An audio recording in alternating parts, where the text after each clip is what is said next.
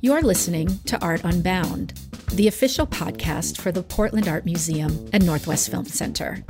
My name is Julia Dolan, and I'm the Minor White curator of photography. We are recording this on January 14th, 2021, just a week before installing the exhibition Ansel Adams in Our Time, which comes to us from the Museum of Fine Arts, Boston. Although we won't be able to open the doors to the exhibition until later this winter or in early springtime due to the statewide COVID 19 restrictions, we are working hard to release online experiences for our audience, such as this podcast. Today I'm speaking with Karen Haas, Lane Senior Curator of Photographs at the Museum of Fine Arts Boston, about the exhibition, the museum's exceptional photography collection, Ansel Adams's impact on contemporary photography, and a behind the scenes look at a traveling exhibition's life during the time of a global health crisis. On that note, I want to be sure to mention that we are recording this podcast episode remotely, and we are grateful for the staff of MFA Boston for their hard work in helping make this come together. As this is an audio podcast about a visual medium, we will provide relevant links in this episode's description, as well as at portlandartmuseum.org slash podcast, where you can also find a full episode transcript. Karen, thank you so much for joining us today. I'm here in Portland and you are with us, but all the way in Boston. It's lovely to be here today. I'm really looking forward to our conversation. Thank you so much. Karen, let's step back in time to the early 2000s when you and I first met.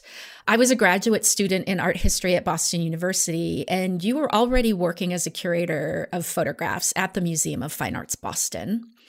During one of my classes, we visited the MFA's print study room, which is a wonderful place for students and scholars to study artwork, uh, at least when we're not in a pandemic period. I can still see aspects of that visit in my mind's eye. It was that special. Uh, although, with time, of course, those memories get a bit blurrier. Could you talk a bit about your own training in art history as well as your work at the MFA? I'd be happy to. I am um, happy to say that you and I both went to uh, Boston University, and that is really where I fell in love with the history of photography, as I know you did too. And uh, it's a real point of pride that I work at the MFA, where the study room is such an active place for students and scholars and visits of all kind. And in fact, part of the reason I think the Lane collection is uh, housed at the museum and part of the museum today is that we were able to show just what an active and exciting place it was to view photographs and that it keeps our collections very much alive for our visitors and scholars coming to see the work there.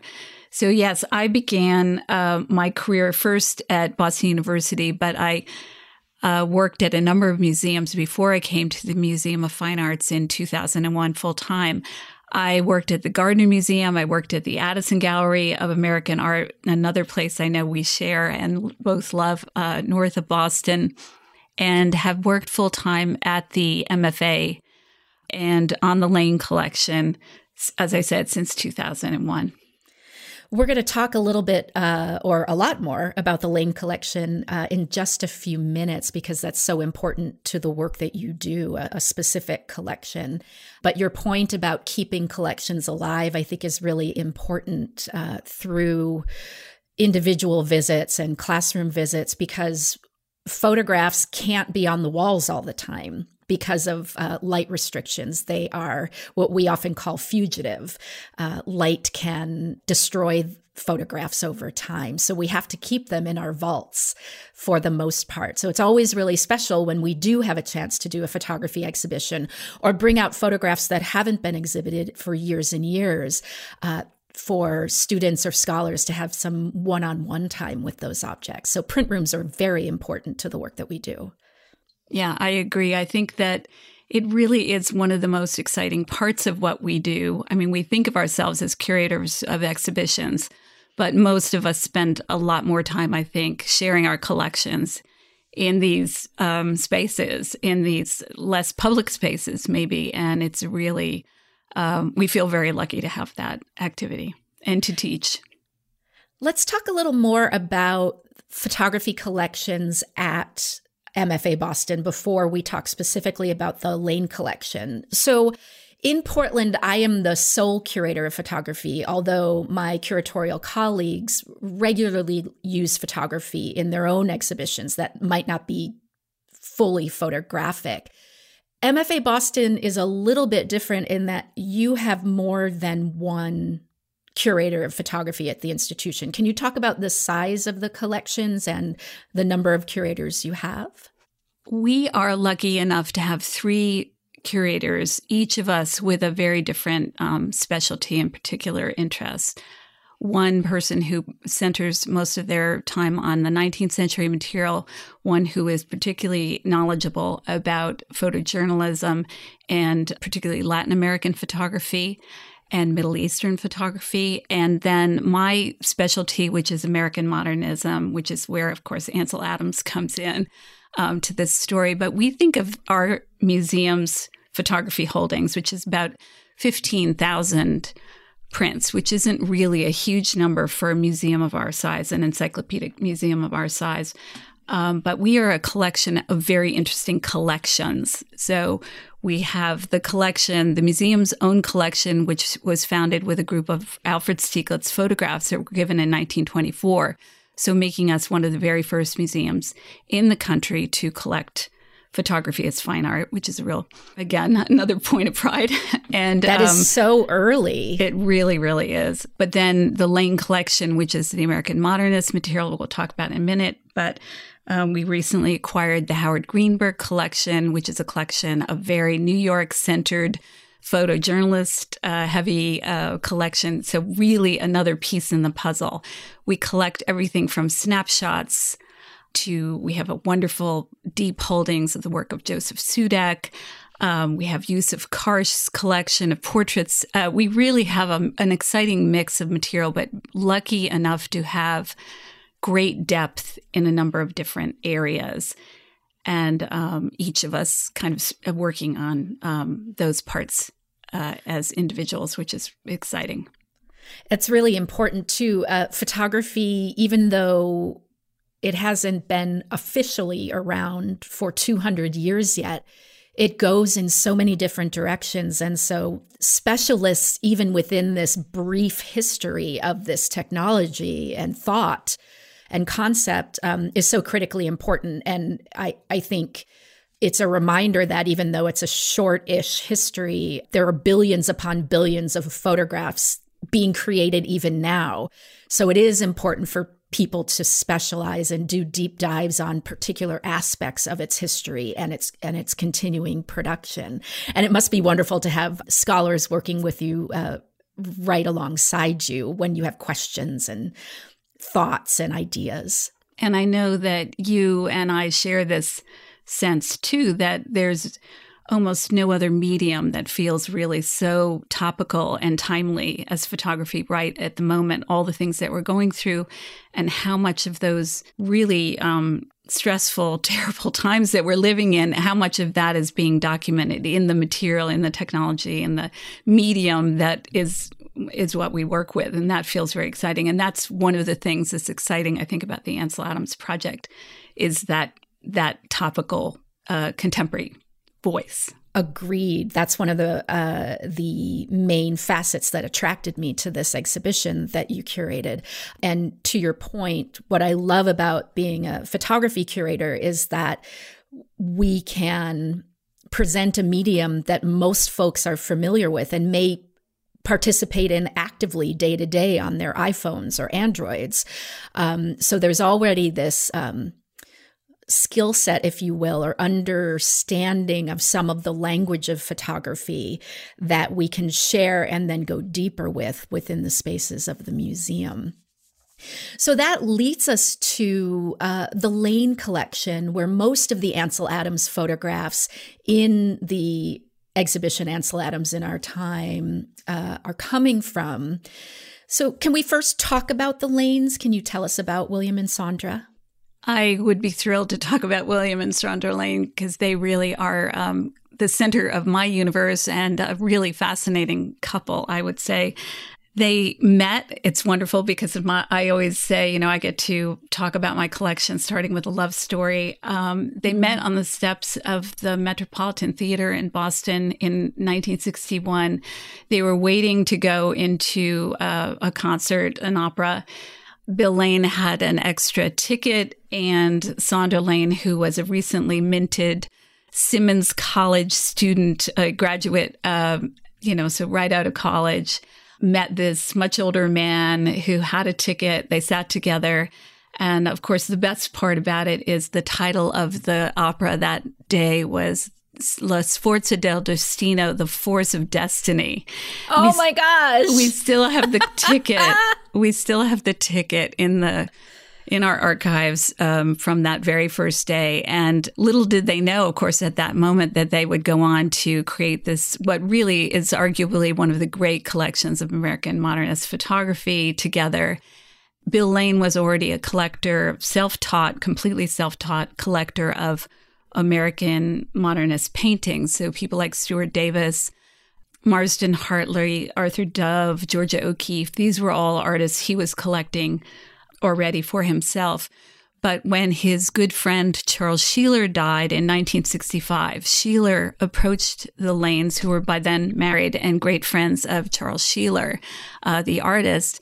His widow approached them about acquiring all of the photographs that were left in his studio. So one day they were collectors of paintings and works on paper by these artists. And then, literally overnight, they became the owners of over 2,000 photographs by a single artist. So we have the photographic archive of this artist. And that really, you know, just the floodgates opened at that point and they began to very seriously collect um, the friends and uh, you know contemporaries of Charles Sheeler, people like Ansel Adams, Edward Weston, Imogen Cunningham, a very uh, California centered collection otherwise. Um, and part of the uh, intro to Ansel Adams came through the fact that Bill Lane and Charles Sheeler went to California in the 50s, so before Sandra was on the scene at all. And through Sheeler, he was introduced to Ansel Adams and spent time with him. So revived that friendship when the two of them became interested in photography, seriously interested in collecting photography. And they went on to acquire more than 450 works by Ansel Adams. So I was in the process of cataloging all this material that was coming into the collection, which has since been made a promise gift and since been given to the museum, and cataloging that in light of this moment we're in and really seeing the collection in an entirely new way, looking at it in this new light and seeing it in the context of sort of our, the world today, the environmental situation we're in, and really seeing Ansel Adams as a new, uh, through a new lens as a result.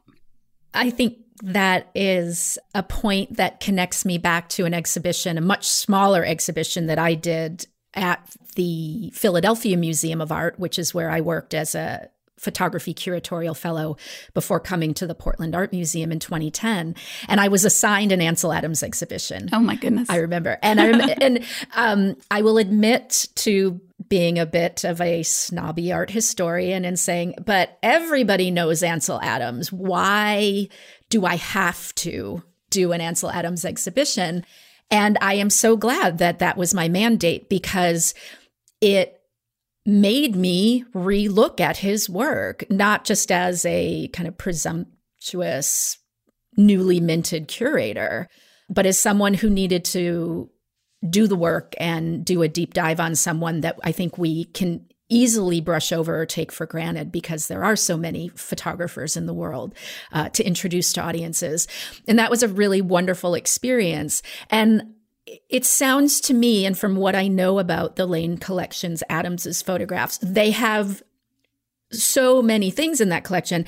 They do have beautiful, amazing, iconic works that many people know, but they've also gone into the nooks and crannies of Ansel's career and oeuvre. Right. And brought in things that meant something to them that then offer us as audiences a more nuanced understanding of Ansel Adams's career. Yeah. I had the same response to the first time being asked to do an Ansel Adams show. I absolutely said there is nothing I can possibly say that is new about this artist. I had the same feeling. But you're right. The Lane collection is such a rare thing. They collected very few different artists, but in very, very great depth.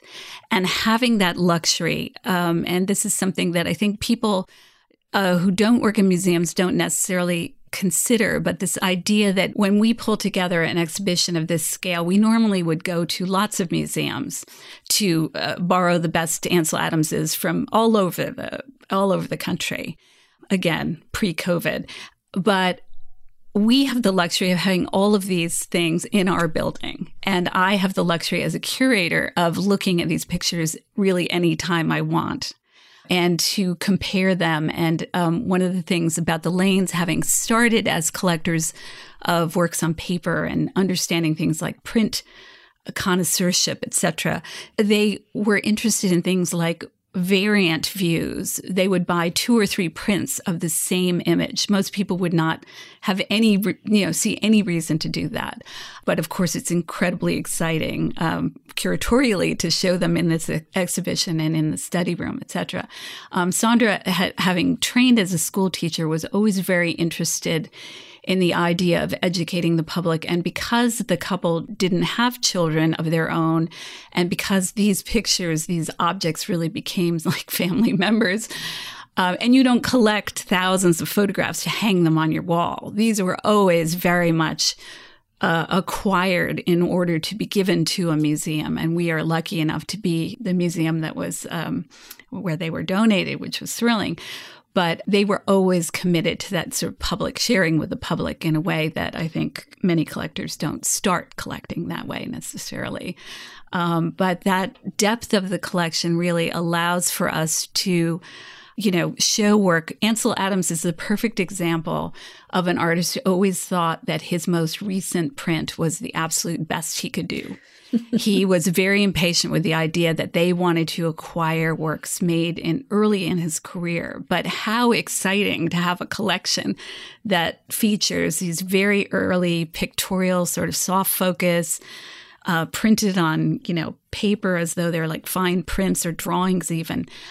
And then the great, you know, as you say, iconic later prints that are much more what people expect. So that's one of the things I feel very excited about you're going to sh- be able to show your, your, public that range of his career when I think most of us just really what it boils down to is we know the work through the posters or the calendars or the books, but very few of us really have a sense of the range of the prints. Yeah, and I am super excited. Uh, in all of the Ansel Adamses I've seen, I'm thinking about in the exhibition, we start with his work at what, about 1927 with the Parmelian prints of the High Sierras portfolio. I've seen one or two of those prints here and there, but I've never seen the entire portfolio. And I imagine for most of our visitors, uh, that is the case. So this will be brand new in person and will extend our understanding of Ansel Adams. And it's super important, uh, you know, to think about the fact that, you know, he wasn't born whole.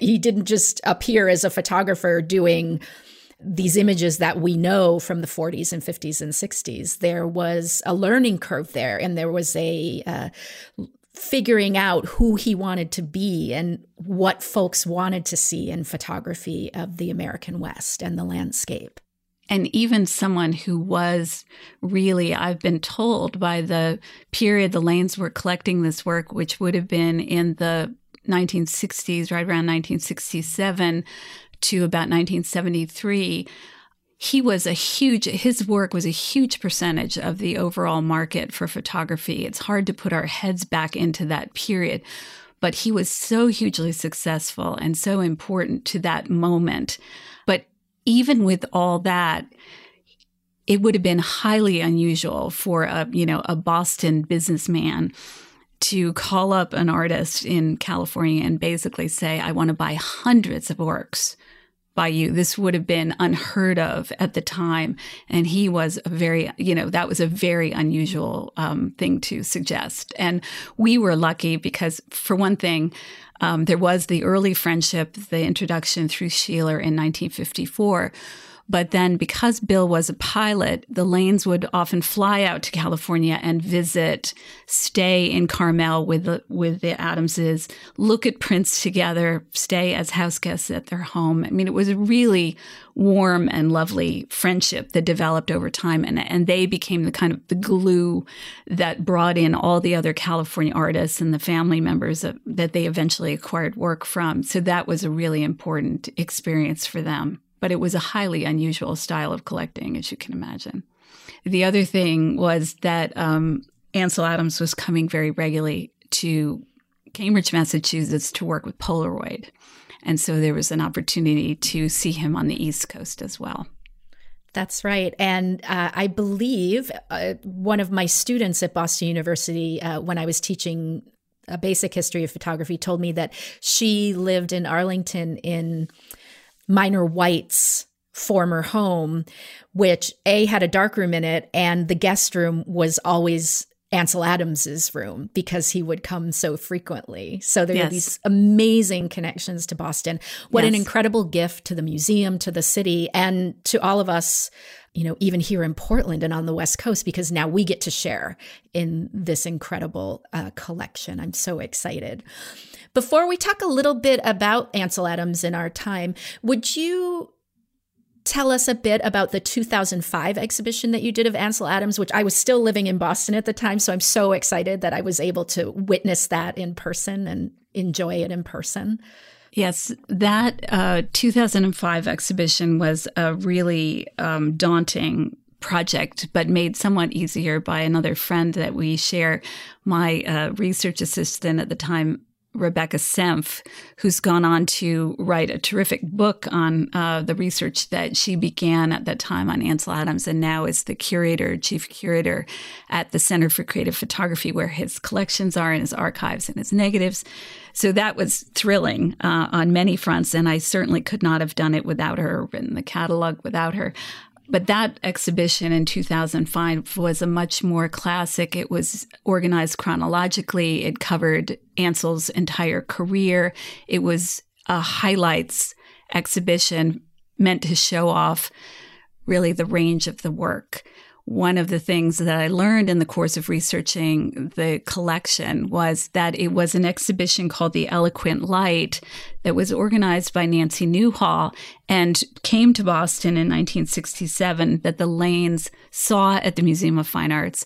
And we have letters between Bill Lane and Ansel where Bill describes multiple visits to the exhibition in Boston and how much that had influenced his thinking about approaching Adams to acquire large numbers of his work. So that was thrilling to realize that it was a previous Ansel Adams exhibition, a much larger even Ansel Adams exhibition that then had inspired the acquisition that then led to this 2005 show. So it was very much meant to represent his his entire career. And I really felt it was important to do. We then went on to, it traveled all around the world. We took it to Japan, even. It, it was a really exciting project. But I knew when we thought about Ansel Adams today that we really needed to do something very different. And fast forward to what, 2017 or 2018? Unlike the 2005 exhibition, where there was a lot of research time and run up time and um, incredible amount of effort, but also more time to produce a catalog. It's my understanding you didn't have a whole lot of run up time to put this exhibition together.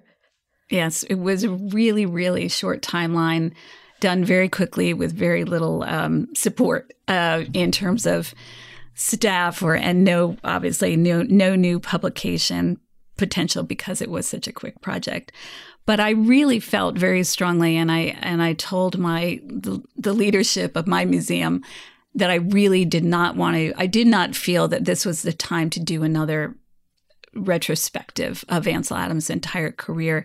I really felt as though this was an artist for better or for worse, who is almost always treated as a sort of standalone figure that he somehow didn't, you know, wasn't influenced by anyone else. There wasn't any ongoing influence. The things that you and I felt in graduate school as these kind of snobby graduate students, you know, coming out and thinking, you know, I'm not going to work on Ansel Adams. There's nothing new to say.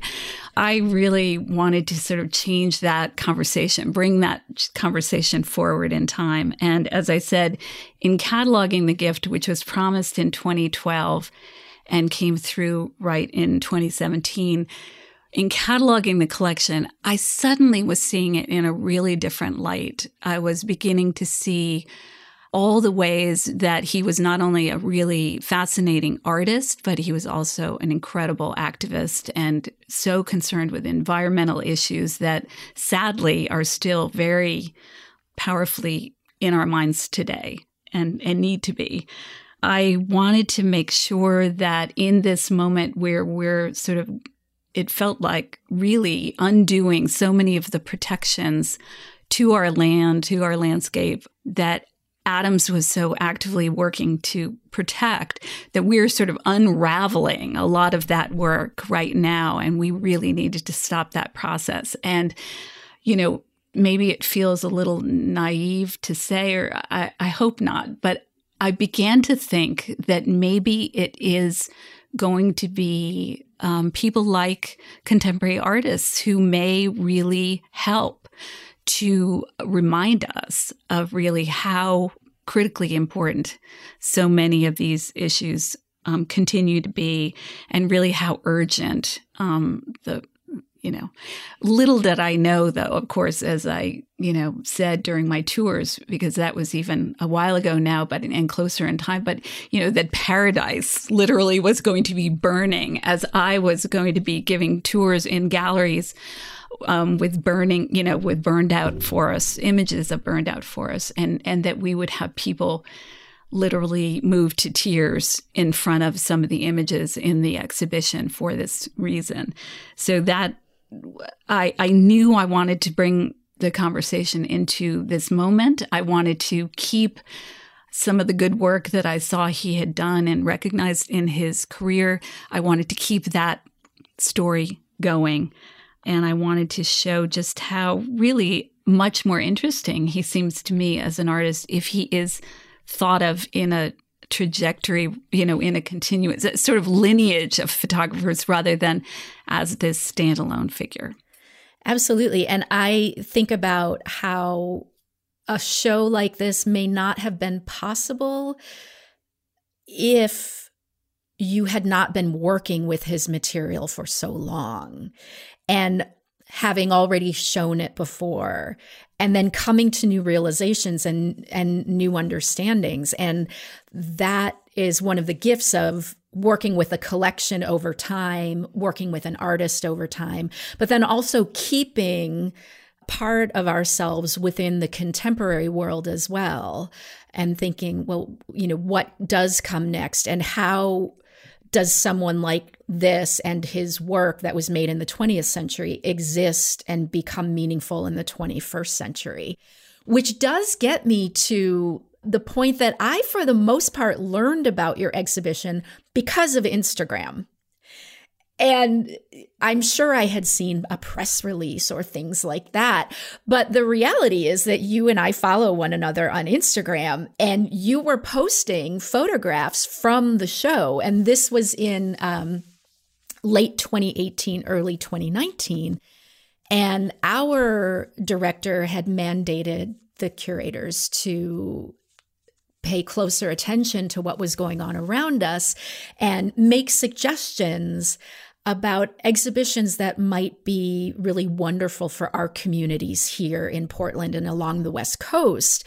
And I was noticing the response that you were getting to the exhibition. So, number one, I was attracted to the fact that you included contemporary artists in the exhibition. I, like you, am particularly trained in American modernism and more specifically, um, American photography between World War One and World War Two. But it's really important that I, of course, pay attention to what's going on here and now in photography.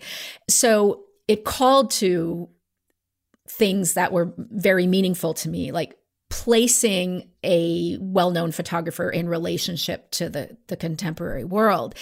And people were responding to it. You had hundreds of thousands of people come visit. And I had friends who are curators express to me how powerful of an exhibition it was. And so I reached out to you actually on Instagram, even though we have each other's emails and so right. on. You can still see the comment that I made back in early 2019 saying, Hi, are you traveling this exhibition? And I was I was thrilled to hear from you, of course. Yes, uh, going back to Sandra Lane for a second. Uh, so after Bill Lane died in 1995, she continued to collect with me more closely, um, you know, involved with me and the museum now, by that time with knowing that the collection would come to the MFA. And she used to talk about uh, the fact that for Bill, really American modernism was everything. That was really all he was interested in. And he was very close, you know, very loyal to the photographers he collected and not so much anything else. And Saundra used to always say, you know, Bill is spinning in his grave as I'm buying this or that. And she used to talk about buying, as she said, fore and aft. She liked to think about the people who led up to the work that he was, you know, the, the two of them collected together, and then the people who responded to that or in, influenced by that. And that was very important to the thinking about the show. And, and so I really like to give her credit for this idea of not wanting to see um, someone like an Ansel Adams as coming out of, you know, like a phoenix rising from the ashes or something, you know, that he didn't see or, or that, you know, we talk sometimes about Ansel having discovered the view or created these views or the fact that I always think that, you know, for many people who never will go, never will see Yosemite a per- in person, the images that many of us conjure up when we think of those places literally are those black and white photographs by Ansel Adams and that he created something so powerful, so iconic, but also he was such an incredible marketer, as our friend Becky uh, can attest. You know, he was just this savvy marketer. He planted all of these images in our heads in such creative ways that it's fascinating to think that, you know, we give him, Ansel Adams all the credit for this, but we forget that there were all these expedition and survey photographers in the 19th century. He was very clearly inspired by, he was very much looking at the same places. And that's another thing that I'm excited that you'll be showing in, um, in Portland. Um, the other thing I just want to say is how thrilled I am that you, as a curator, have taken the um, additional step to add a few artists to the exhibition that we did not include in Boston and that I think will really um, make the show particularly meaningful for your audience, for your community. And I'm quite envious of a couple of things that you're going to be able to show in Portland that I I didn't get to, uh, we didn't get to see in Boston. So that's just thrilling to me. Again, bringing the conversation forward, but also maybe tailoring it to some extent to your audience as well. Well, we are incredibly grateful to you because that is not always the way a loan exhibition works. We often contractually are required to display only what was curated by uh, the curator at another institution, and we are not permitted to add additional objects or um, a concept here and there. So the freedom that you offered us to just make it a little bit different for the folks on the West Coast, and in particular, folks who live in and around Portland, uh, was so, so gratifying and incredibly generous. And it's also, before we move on, I just want to say um, it's great to have experiences with different types of exhibitions that you would never know if it took seven years to put together or if it took 10 months to put together.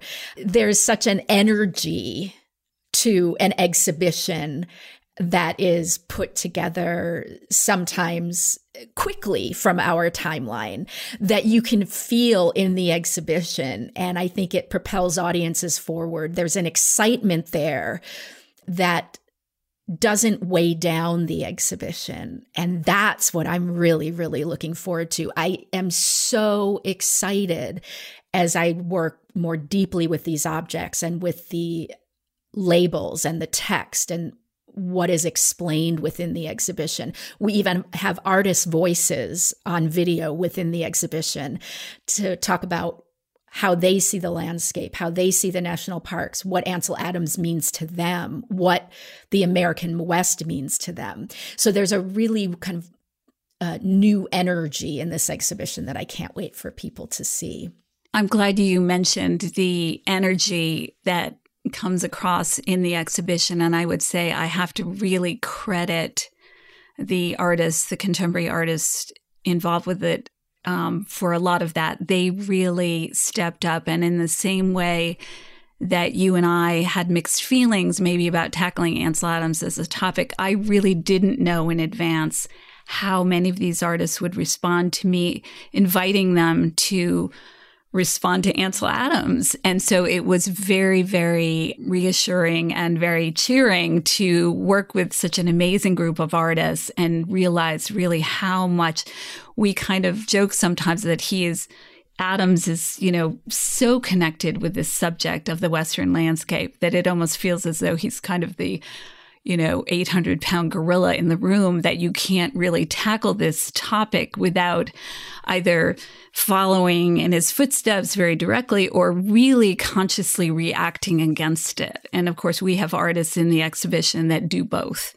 there's a real range of responses. It's not all just artists whose work looks like Ansel Adams. Often it's a little bit of a stretch to see the connection initially. And once you do, I hope that people feel the same sort of frisson that I did when I sort of, because it was very important when we were thinking about, when I was thinking about who might make sense to include, because it really could you know, there was very little time. We couldn't, I did not want to do a, a survey of Western landscape. I really wanted this to be artists very directly responding to Adams and to the work he was making, uh, either working in the same place or on a very similar theme or subject, so that the thread was very clear and and didn't feel as though you know the sky was the limit because the sky was definitely not the limit.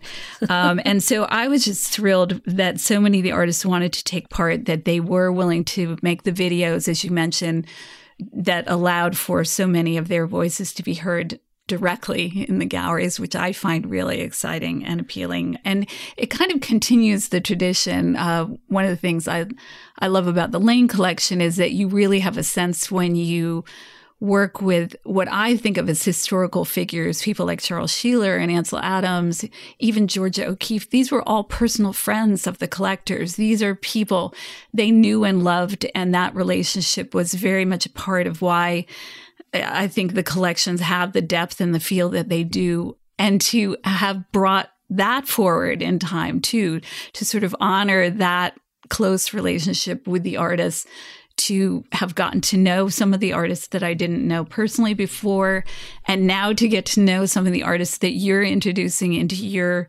venue that I didn't know before. It's been really exciting, um, and and kind of makes me feel as though we've come full circle in a nice way. I love that aspect of it too. Uh, there were a few artists in the exhibition I was not familiar with, or only a little bit familiar with, and I have now become much more familiar. And I'm looking forward to forming relationships with those artists as well.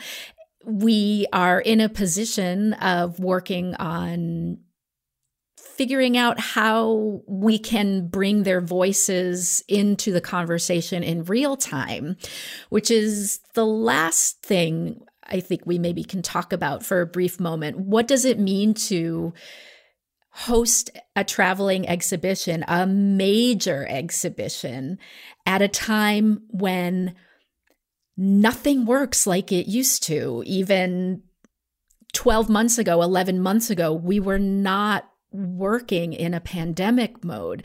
We weren't programming for folks who are sitting in front of screens in their own homes. We were programming for folks who were coming into our spaces. And uh, so our timelines are so different. And I'm learning to be less rigid about timelines and expectations. I'm also really enjoying knowing that the programming that we will do both before the exhibition opens here, because we're not exactly sure when it will open, when we'll be allowed to have people come back into our spaces. I love that when we do this work, it will be online and folks around the world can access it, whether it's live or in the recordings that we add to YouTube or our podcasts. And I would love to just briefly talk about how we had to work so closely from 2,500 miles away to make this happen and how a dozen people on my side of the country and a dozen or more people on your side of the country had to get together to figure this out. Absolutely. And we we've been I think much more aware of things like, you know, what it means to be I mean, we know what frontline workers are out there in the rest of the world, but we have a whole new appreciation, I think, of what front, it means to be a frontline worker in a museum. And um, I don't know about you, Julia, but I am really feeling very, very grateful. I mean, I'm sure you do too, but also a little bit maybe t- happily, maybe taken down a peg as a curator who's not needed, right? We're home. Yes. Or sitting at our desks working um, on these things, talking to each other um, online. But very, very grateful for all the people literally on our front lines the registrars, the preparators the matters, the framers, the handlers, um, the truck drivers. Um, uh, we were just saying that today is the day that the shipment arrived at your museum. I, it literally brought me to tears to think that it had arrived safely. I don't think I was this emotional ever about moving works of art around the country, but everything feels so fragile and so strange, and we're doing things so differently. The public probably doesn't realize what's involved in an installation or a deinstallation of an exhibition, maybe how many days and people it involves, but also how strange, as you can imagine, it becomes when we're doing this all on screens um, and from a distance and describing things in words that we're used to seeing in person, et cetera, et cetera, et cetera. So it's really been an incredible challenge and one that I think will make us all, I don't, I think we're all just going to feel so much more grateful, not f- only for our colleagues, but the ability to be together, to stand next to someone in an exhibition and share uh, the experience of looking at a work of art and be able to talk to each other about that experience. Um, when the show, as you mentioned, was in Boston, we had lines, endless lines to get in, uh, mob, literally people were, you know, shoulder to shoulder to see the show, for better for worse. It was incredibly popular. And we probably won't have a show like that again for a while, not just because it was this show, but just that people, you know, it will take time, I think, for all of us to to feel that that's the way we want to be or can be together. And so it really is quite poignant. Um, but also very exciting. Um, I love Portland. I've only been once, and I just fell in love with your museum and can't wait to visualize better, imagine how this will look on the walls. And I know that that will be soon. And um, just hoping really that we can, you know, we all can be open again because we are closed as well um, very soon. Yes. Normally, you would be getting ready to hop on a plane along with uh, one of your registrars, most likely, and one of your photography conservators to come out and help with the installation here. Um, that's a pretty typical thing to do when you travel a major exhibition. And that's just not possible this time. Yeah. So we're doing all of that video wise. And it is true, I am the least necessary person in this process now.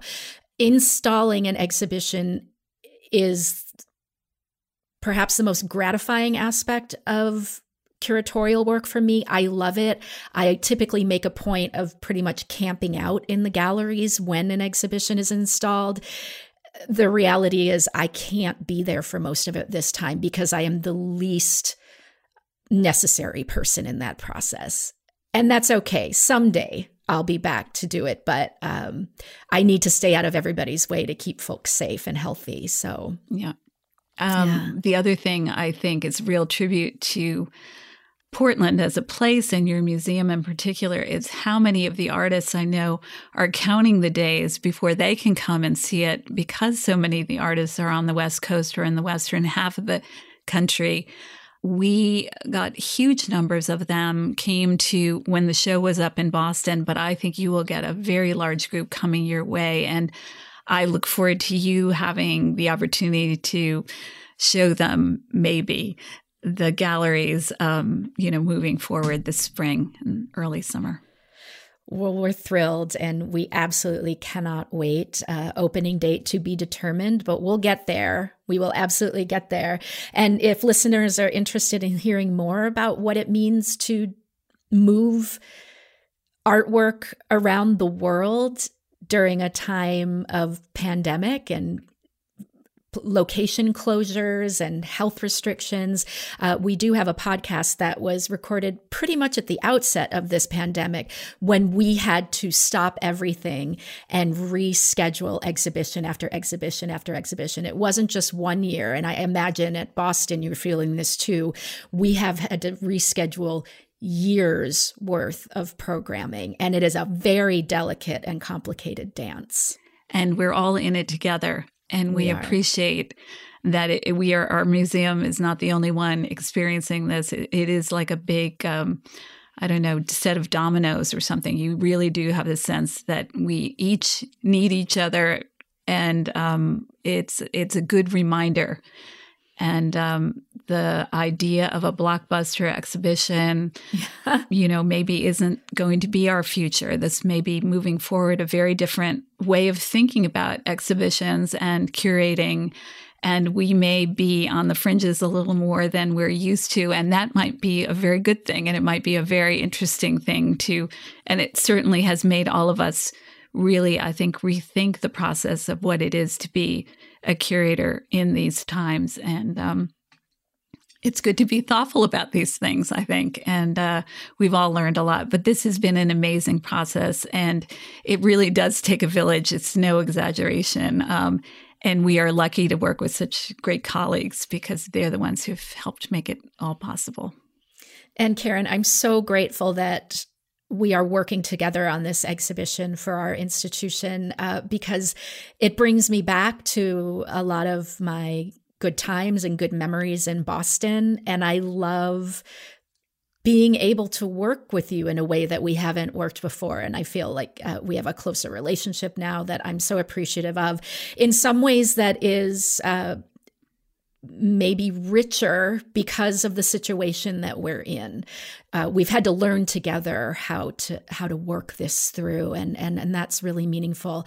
Thank you so much for spending time with me today. Uh, I love hearing more about the lanes and how this collection came together, how the exhibition came together. And I think it's a really great primer for folks who will um, see some of the information online on our website and then hopefully in person within the spaces of the gallery. Many, many thanks. Sending big hugs from Portland in your direction. Well, thank you so much, Julia. This was a treat for me, and I'm really glad we were able to do it. Thank you.